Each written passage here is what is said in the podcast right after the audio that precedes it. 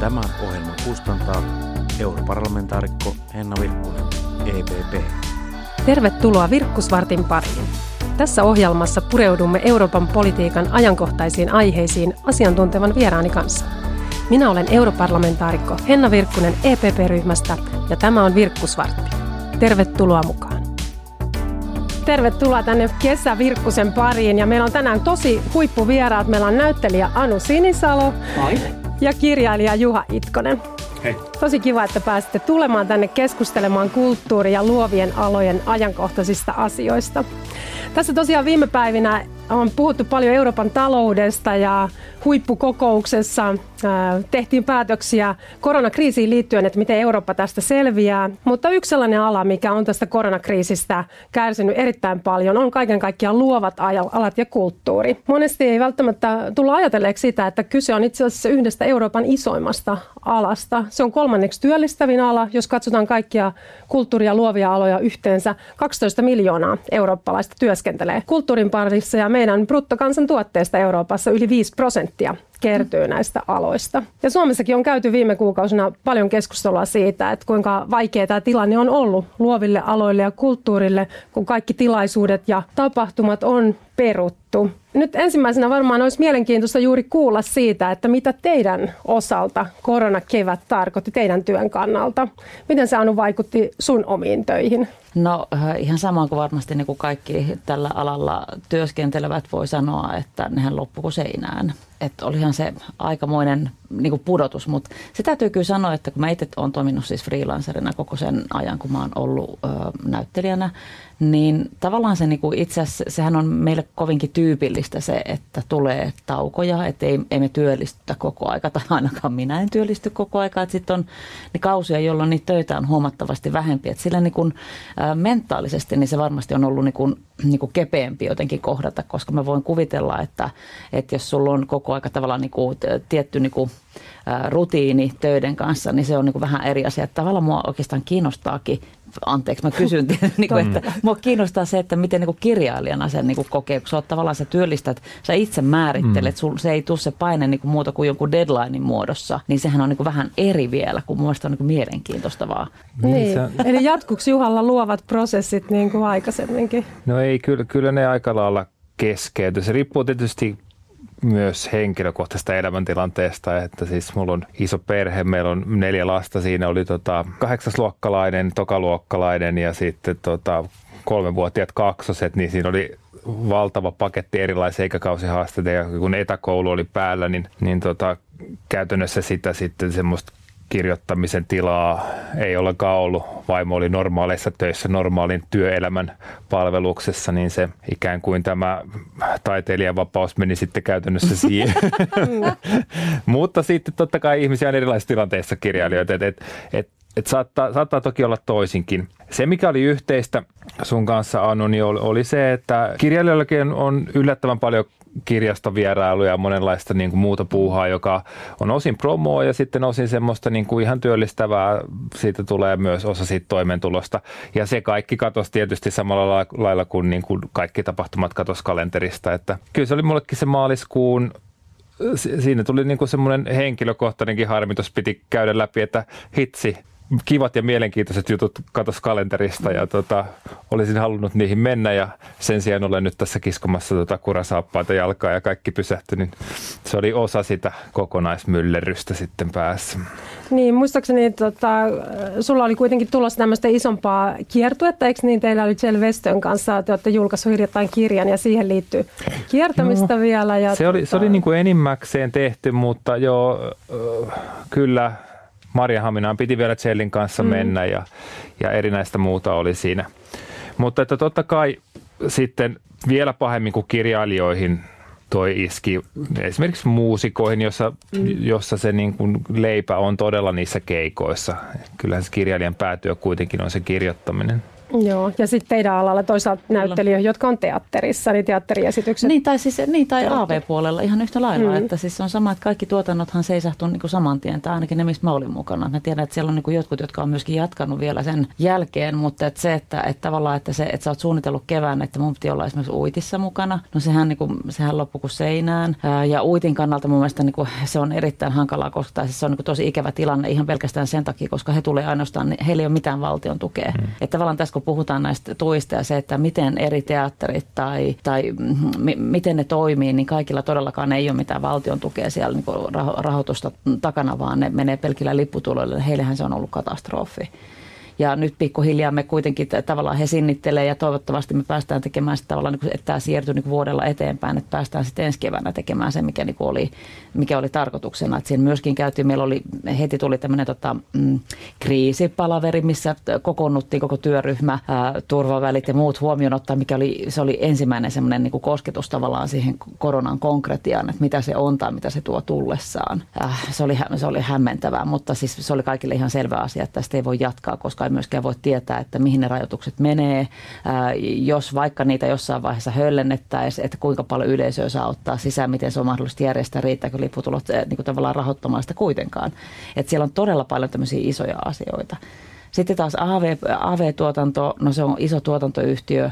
No meillä se tiedottaminen tapahtui siellä tosi nopeasti ja sitten päätettiin, että se, niin kun, tämä täytyy niin kun pistää poikki, koska ei siellä pystytä pitämään niitä niin kuin etäisyyksiä ja muita, vaikka nyt kun se aloitettiin uudestaan sitten niin kuin kesäkuun alussa, jatkettiin loppuun se, mikä meillä ikään kuin loppui, niin tavallaan se, että sä tuut siihen tilanteeseen, missä ennen me ollaan niin kuin nyt mä ehkä niin kuin, vähän niin kuin kuvitaan sitä, mutta me ollaan tavallaan niin kuin iso perhe, että kaikki halailee ja tiedätkö näin, että ihanaa on niin kuin näin ja minkälainen päivä kenelläkin on. Ja nyt kaikilla on maskit päällä ja kaikki pitää etäisyyttä ja ketään ei saa koskea ja kaikilla on pohjalta niin kuin, siis sitä käsidesiä kuluu niin kuin sit litroittain. Niin se on ollut todella hämmentävää.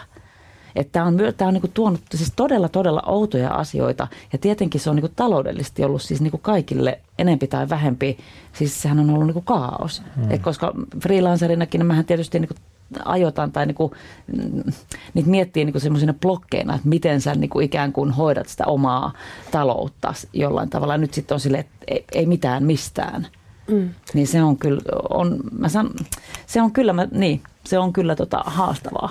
Joo, että tietysti taiteilijat on aina tottunut tähän tietynlaiseen monesti niin kuin henkiseen epävarmuuteen, kun se on monesti projektiluontoista se työ, mutta yleensä pystyy kuitenkin jollakin tavalla suunnittelemaan. Ja nyt on nähty sitten, että kuinka taloudellisesti taiteilijat on isoja väliinputoajia, että koko Euroopassakin noin puolet työskentelee kuitenkin freelancerina tai yksin yrittäjänä jollakin tavalla niin kuin kulttuuria luovilla aloilla. Ja Suomessakin toki on nyt useampi 10 miljoonaa käytetty sitten teattereiden tukemiseen, elokuva-alan tukemiseen, kulttuuriyhteisöjen tukemiseen, mutta hakijoitahan on ollut monin verroin enemmän, mitä on pystytty tukea myöntämään. Kyllä. Se, mitä mä oon yrittänyt tässä kevään aikana näistä asioista puhuessa, niin tuoda esiin on just se, että miten tärkeä kulttuuriala on myös taloudellisesti ja se on liiketoimintaa, se on työllistävää toimintaa, se on siinä mielessä teollisuuden tai elinkeinotoiminnan ala siinä, missä moni muukin.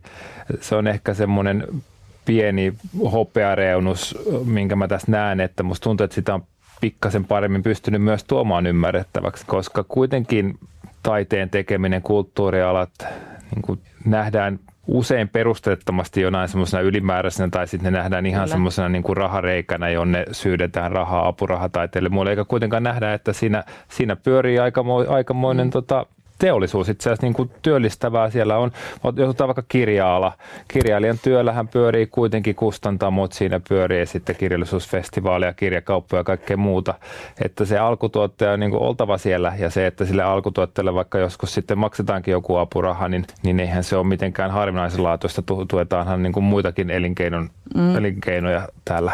Kyllä, eli tuossa mitä alussa jo todettiin, niin koko Euroopassa 3. työllistävin ala on kulttuuri ja luovat alat ja nythän toisaalta me nähtiin tässä koronakriisissä myöskin, että kuinka tärkeää kulttuuri on ihmisille, kun tämä oli henkisesti kaikille aika niin kuin vaikea paikka. Tämä on just se, mitä sä sanoit tavallaan, että sitä ajatellaan vaan, että se on joku ylimääräinen rahareikä jossain, mitä se ei todellakaan ole. Koska nyt ihmiset oikein niin kuin janos sitä, että ne halusi saada ajatuksia pois tästä koronasta ja ne kaipasi niin kuin jotain taidetta ja lukemista ja teatteria ja niin kuin kulttuurielämyksiä. Nyt se niin kuin oikein nähtiin varmasti konkreettisesti. Se oli aika mielenkiintoinen tilanne todella siinä ristiriitaisuudessaan, että tavallaan taloudellisesti vaikea, ikään kuin se rahoituspohja putoo pois tekijöiltä. Samaan aikaan sitten sisällön kysyntä on hurjaa, itse asiassa just siinä koronaeristyksen keskellä totta kai, erityisesti nyt audiovisuaalisten sisältöjen, mitä nyt oli, niin ihmiset todella sitä tarvitsevat. Totta kai myös kirjoja ja muiden, mutta että... Niin ja siis se, että se, nyt me mennään tavallaan niin sen korona-otsikon alla, että mitä kaikkea se on tuottanut. Se on mun mielestä vaan niin ollut se niin jäävuoren humpi, joka on tuonut niin näkyväksi sen, että mitä se oikeasti on tai mikä se merkitys oikeasti on. Että eihän se ole sitä, että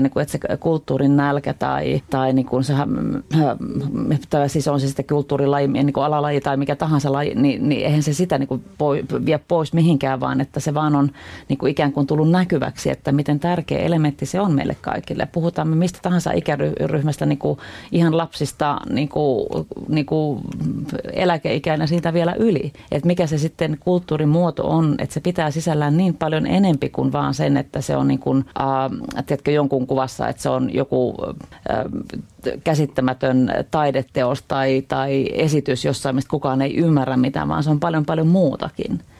Että se kulttuurin laaja-alaisuus on ihan valtava, että sitä ei todellakaan, että mä toivon, että tämä auttaa ymmärtämään, että miten merkityksellinen asia se on. Enkä puhu vaan sen takia, että nyt on mun ammatti, vaan siis ihan ylipäänsä ihmisille me tarvitaan sitä ihan pelkästään sivistyksen, estetiikan, audiovisuaalisen, minkä tahansa aisti. Me tarvitaan sitä kauneutta ja me tarvitaan sitä, että me päästään muualle tai lukemaan jostakin tai näkemään jonkun muun tapaa nähdä tämä maailma. Että sehän on sivistyksen yksi peruspilareita, että jos et sä pysty matkustamaan, niin sä pystyt kuitenkin näkemään asioita ja elämään muiden silmin ja muiden elämän kautta. Sehän on se, mikä on se hienoin asia koko kulttuurista. Se on tavallaan yksi semmoinen elinehto meidän elämiselle ja kehitykselle.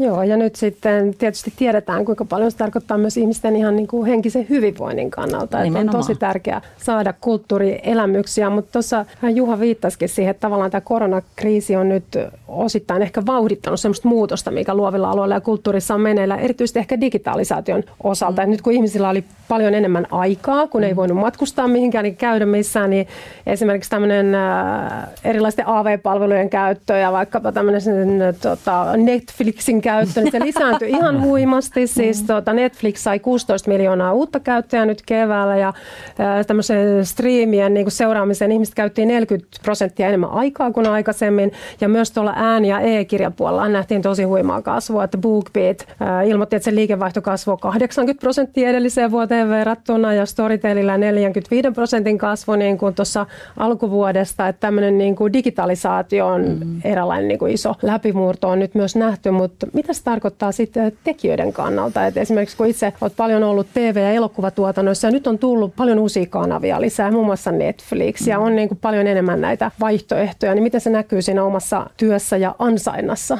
Tarkoittaako se lisää tuloja näyttelijälle? No tällä hetkellä ei kylläkään.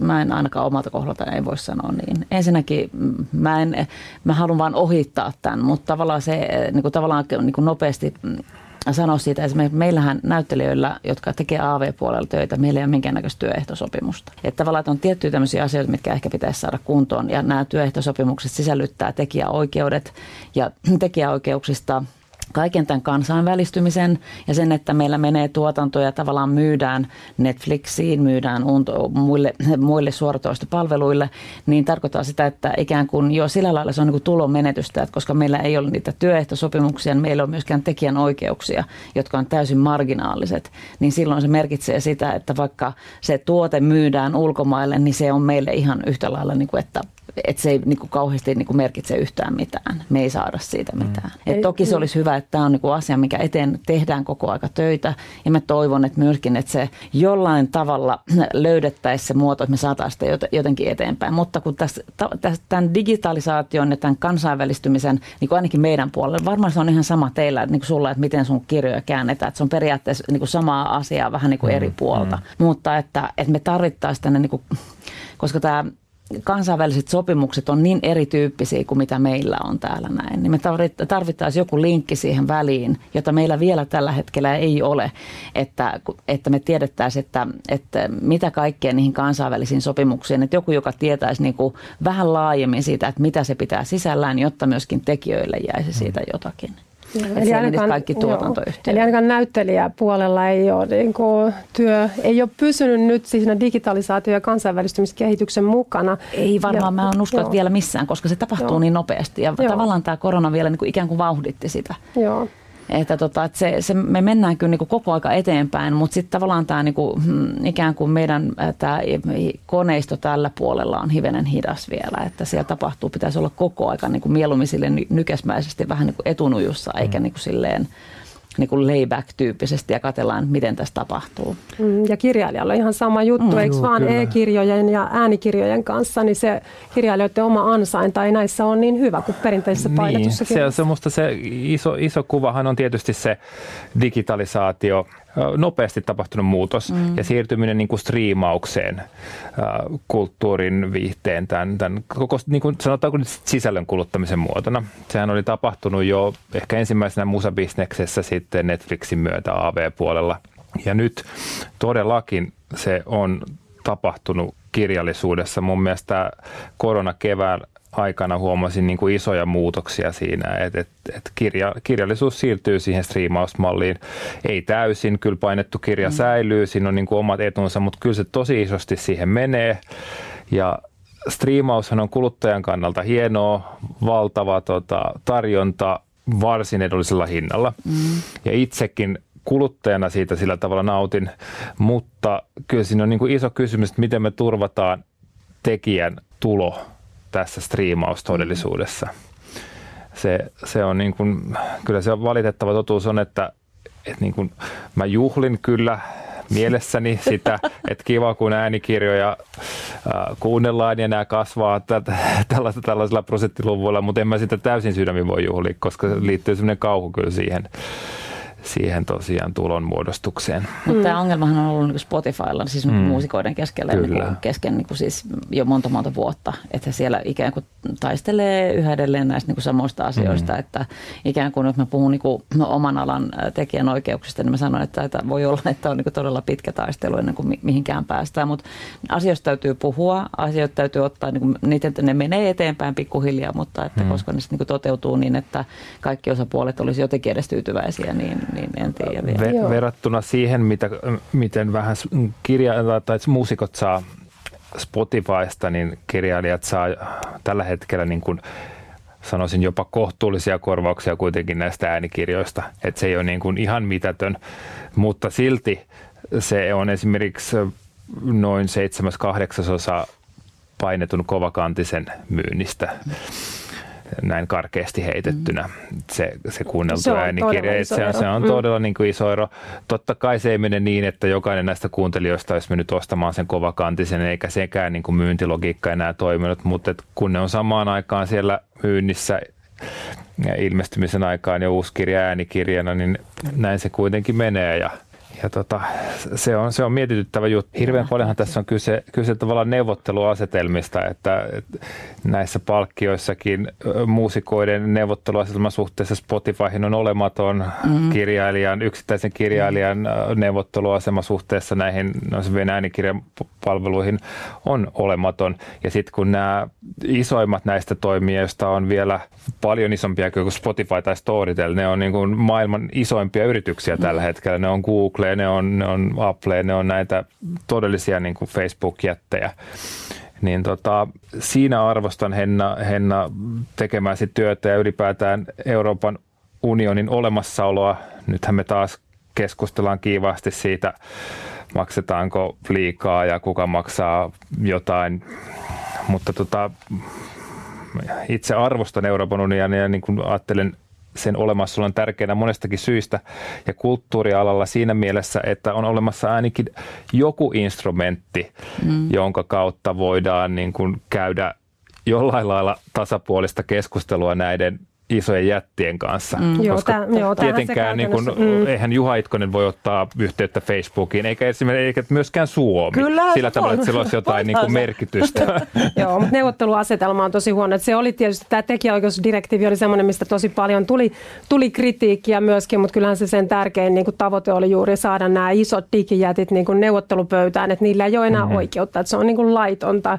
kaupallisesti hyväksi käyttää toisten niin kuin tuottamaa sisältöä, jos ei siitä ole sovittu, ja se on kyllä toiminut niin. Ja toisaalta sitten AV-puolella myös on yrittänyt Euroopan unioni olla mukana tässä kehityksessä sillä tavalla, että nyt kun on tullut paljon näitä uusia kanavia, niin niitä edellytetään sitten samantyyppisiä asioita kuin perinteiseltä televisiolta jossain määrin, ja muun muassa uuteen direktiiviin sisältyy vaatimus siitä, että Netflixillä ja vastaavilla palveluilla pitää 30% sisällöstä olla eurooppalaista tuotantoa, että sillä haluttiin juuri välttää tuo, mihin viittasit, tämä Hollywood-tilanne, että oli huolta tietysti siitä, että tämä yksipuolistuu tosi paljon tämä tarjonta sitten myöskin, että haluttiin varmistaa, että eurooppalainen sisältö saa niin kuin myöskin näissä tilaa, ja kyllä mä itse uskon, että se olisi varmaan laadun kautta muutenkin tullut, koska kuluttajat myös haluaa sitä eurooppalaista sisältöä, mutta se on vielä tämmöisenä niin kuin takaporttina ja varmuuslukkona nyt siellä. Se on hieno juttu, se on todella hieno. Mä en tiennyt tästä, mutta se on tosi hieno juttu. Ja nämä on tietysti poliittisestikin, poliitikoillekin hankalia tilanteita, koska ymmärrettävästi kysymys on monimutkainen ja kuluttajat arvostaa totta kai ennen kaikkea sitä omaa saatavuuttaan. Se on myös tekijänoikeusjärjestöjen, sen tekijöiden tehtävä, mitä itsekin olen yrittänyt puhua, että tuoda sitten esille sitä tekijänoikeuden merkitystä, että ilman tekijää sitä sisältöä ei ole. Ja se on kuluttajankin etu. Ja jos ei tekijä saa korvausta siitä työstä, niin ei niitä tekijöitä. Nimenomaan se on kuluttajan etu sitä kautta. Ja tätä keskustelua tässä käydään, mutta että kun sitä tosiaan seurasi sivusta ja kuuli myös, millaista lobbaustaktiikkaa nämä isot jätit siellä Brysselissäkin harrasti, niin korostaa vaan sitä asetelmaa, että kyllähän heillä aika rajattomat resurssit on edustaa omaa näkemystään verrattuna tekijänoikeusjärjestöihin. Joo, kyllä se oli kaikkein ankarin loppauskampanja, minkä kohteena ollaan oltu nyt tämän 6 vuotta, kun itse ollut Euroopan parlamentissa, niin tämä tekijänoikeusdirektiivi oli kyllä kaikkein niin kuin kovin, että nämä digijätit oli siinä todella, niin kuin, todella aktiivisia, ne pisti paljon paukkuja ja rahaa siihen. Totta kai, koska sehän on, niin kaikkihan se on niiltä pois. On, joo, se on kaupallisesti tietysti semmoinen asia, mutta ihan hyvä, että saatiin sitä eteenpäin. Tuossa ollaan viitattu tähän kansainvälistymiseen nyt jo aikaisemmin, ja te molemmat te olette omilla aloillanne hyvin kansainvälisiä siinä mielessä, että niin Anu on esiintynyt sarjoissa, joita on näytetty ainakin Sorjosta kaiketi 40 eri maahan. Se on levinnyt jo tähän mennessä. Siis se on varmaan ehkä lähemmäs 200. No niin, eli se on entisestään vielä levinnyt. Juha, myös kirjoja on käännetty ainakin skandinaavisille kielille ja saksaksi muun muassa. Miten te itse näette suomalaisen kulttuurin viennin mahdollisuudet? Ainakin nämä nyt osoittaa sen, että tämmöinen pieni maa ja pieni kieli, missä itse työskentelette suomen kielellä myöskin, niin se ei välttämättä ole este tämmöiselle kansainväliselle menestykselle. Ei todellakaan, siis päinvastoin, mutta kun mä vielä jotenkin, niin kuin, mä oon ehkä paasannut tässä niin, että joku voi olla kyllästynyt, mutta kun me vielä ymmärretään niin kuin se, että me ollaan niin hyvää vauhtia menossa sinne. Ja se on niin kuin jokainen tuotanto, joka menee, se on ihan sama, että mikä se väylä on, niin se ikään kuin tekee tilaa toiselle. Varmasti teillä ihan ikään kuin samalla lailla, että me tehdään vaan niin kuin tiettäväksi sitä laatua tai sitä tuotetta, mitä meillä tulee täällä Suomessa. Ja mä toivon, että me vielä ymmärrettäisiin se, että me, koska meissä on jotain hyvin eksoottista. Me itsessämme suomalaiset, mä oon ainakin todella ylpeä siitä, että mä oon suomalainen.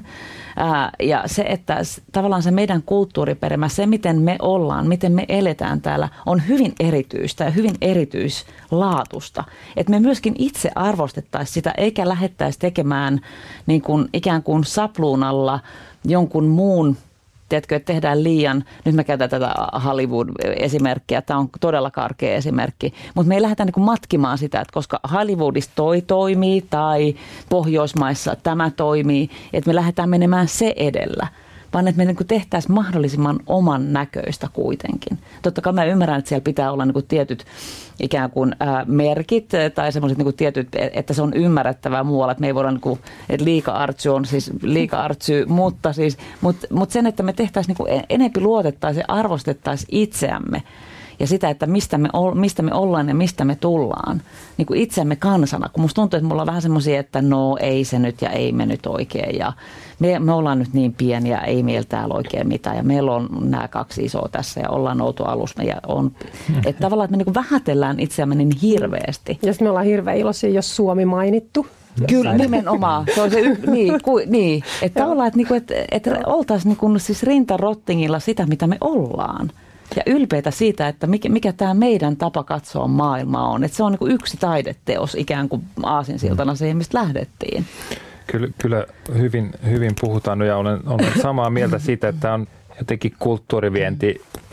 Siinä on iso kasvun potentiaali Suomelle ja mä olen aika varma, että joka tapauksessa se tulee kasvamaan jonkin verran. Ja se voi kasvaa oikein hyvinkin, jos se merkitys ymmärretään, tapahtuu vielä muutamia onnekkaita sattumia, niin kuin elämässä usein voi tapahtua. Jos mä laitan vertailukohdan nyt vaikka tuonne vuosituhannen vaihteeseen ja ajattelen sitten kulttuurivientiä just eri aloilla, niin lähes kaikilla aloillahan on menty ihan selkeästi eteenpäin.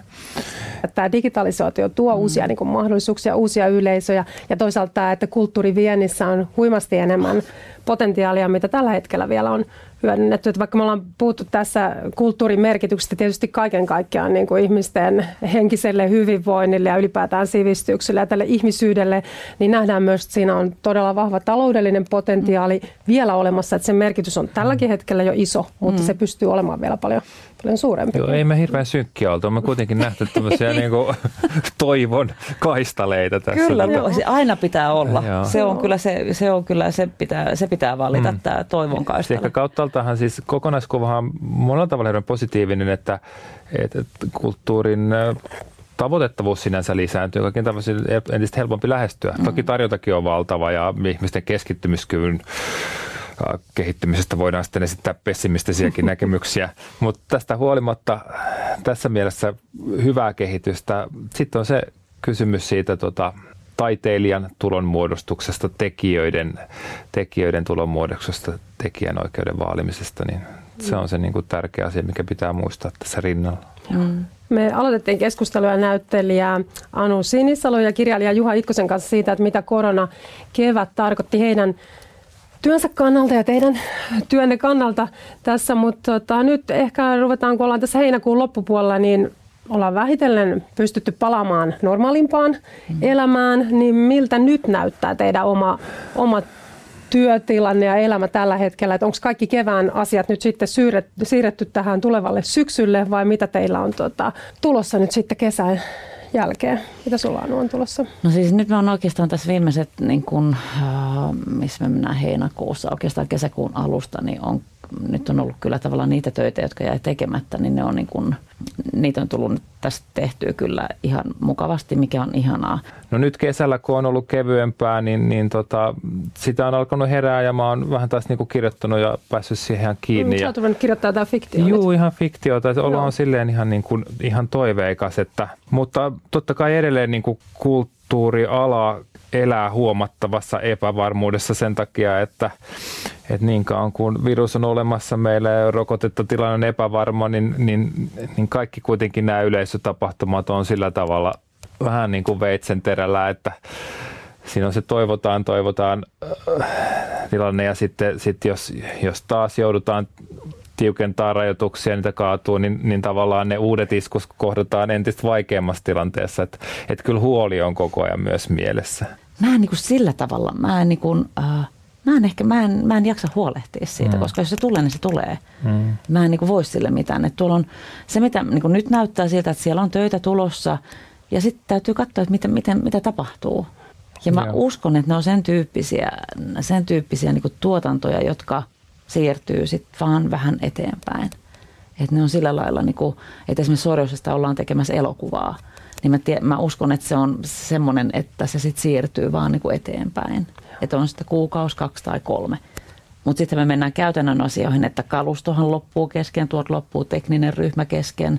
Sieltä loppuu tavallaan kaikki se työn osaaminen loppuu kesken, koska kaikki on kiinni joka paikassa, koska kaikki ne tuotannot, jotka on pysähtynyt, tulee nyt. Niin se on niin kuin, että tekijöistä on pulaa.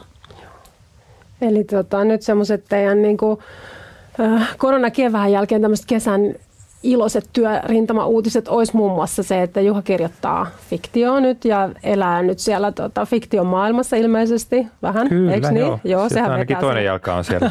Vetää sillain mukaansa nämä hahmot. Sä oot oikein puhunut tässä koko ajan. Niin. Missä tää tulee? Niin. Kun eikö se ole sillä, että se vähän niin kuin vetää sit se, että niin kuin tarina sut sinne mukaansa? Niin no se on semmoista, niin kuin, nimenomaan fiktio, se on semmoinen niin kuin toisen ulottuvuuden kannatteleminen koko ajan mukana, joka on kiinnostavaa. Joo. Ja antoisaa, mutta myös just aika hankalaa esimerkiksi silloin, kun on perhettä, niin se lisää hajamielisyyttä ja poissaolovuutta. Joo. Ja sitten Anun kesän kiva uutinen oli muun muassa se, että tosiaan Sorjausesta ruvetaan kuvaamaan elokuvaa, mikä on tietysti hieno juttu. Joo. Ja sitten oli tossa, me tehtiin Pertsa ja Kilu lasten elokuva, mikä oli aivan hurmaavaa. Ja sitten yhtä, ehkä niistä nyt ei kannata puhua, mutta se saatiin just päätökseen tuossa vähän aikaa sitten, niin se oli aivan ihanaa. Kyllä, se oli jotenkin semmoinen hyvän mielen työ. No varmaan. Todellakin, kyllä, se oli aivan ihanaa. Joo. Eli näitä me jäädään nyt sitten muun muassa odottamaan, niin. Eikö niin? Sorjausesta ei vielä tiedetä, milloin saadaan sitten se, kun sitä ei vielä nyt kuvattukaan, mutta Pertsä ja Kilu on kuvattu. Et tiedetäänkö me, milloin me päästään näkemään? No sitä ei tiedetä, mutta sitten tuossa viime syksynä kuvattiin semmoinen kuin Metsäjätti-elokuva, joka on itse asiassa Miika Nousiaisen romaanin perustuva, niin siitä meillä on ensi-ilta nyt syyskuussa. Et se on sitten niinku se seuraava, mikä on niinku tavallaan niinku valmis ja nähtävillä oleva. Joo, tosi hyvältä. Hyvältä kuulostaa. Ja sit aika ihanaa itse asiassa. Tällä kun puhuu, Juhalta niin saadaan kanssa uutta kirjaa sitten pakettiin. Hei, kiitos tosi paljon kirjailija Juha Itkonen ja näyttelijä Anu Sinisalo, että pääsitte tänne kertomaan ajankohtaisia asioita meille kaikille tärkeistä kulttuuri- ja luovien alojen tilanteesta.